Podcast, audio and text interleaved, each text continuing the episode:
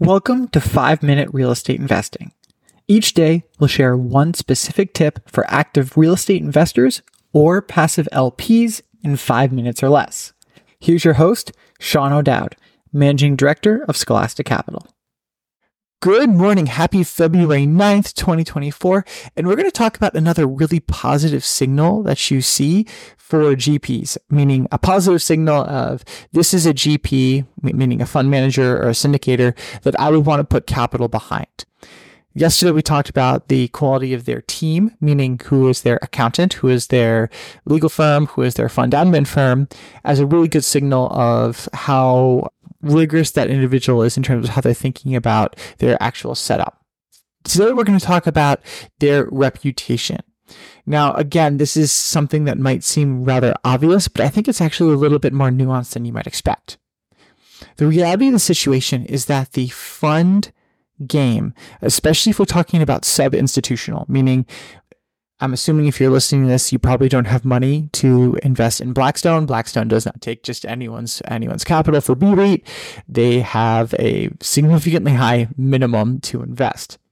So if we're talking about these sub-institutional GPs, GPs who are running somewhere between 25 to 200 million dollars AUM, it's actually a relatively small market, meaning it's really hard to get started. So very few people actually do successfully get up to say 25 million AUM.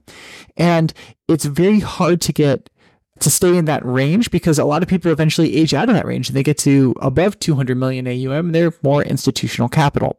So people who are in that call it like messy middle range of that 25 to 200 million dollar AUM, almost everyone knows everyone or everyone has heard of each other and reputations are fairly well known. So if you are thinking about putting capital in this space, if you know, if you already know a GP well, maybe you've already invested with a GP well, they've delivered good returns, you feel confident with each other, it's worth asking them if they know of a new GP that you're thinking about putting capital with.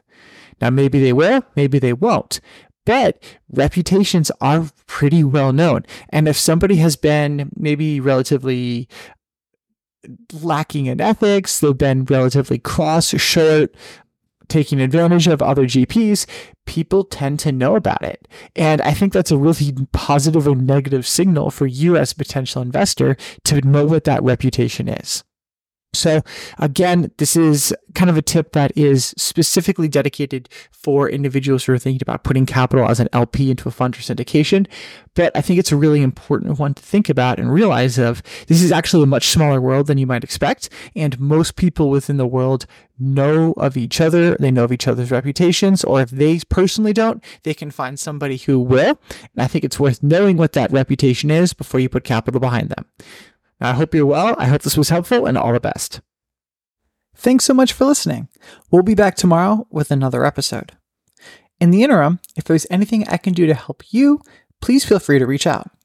My area of expertise slash where I'm most able to help concentrates on residential real estate and strategy.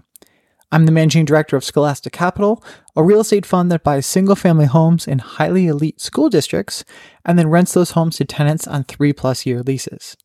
I began my career at Boston Consulting Group, also known as BCG, and graduated with honors from the Wharton School. If there's anything I can do to help you, please feel free to reach out, and if not, I'll see you tomorrow.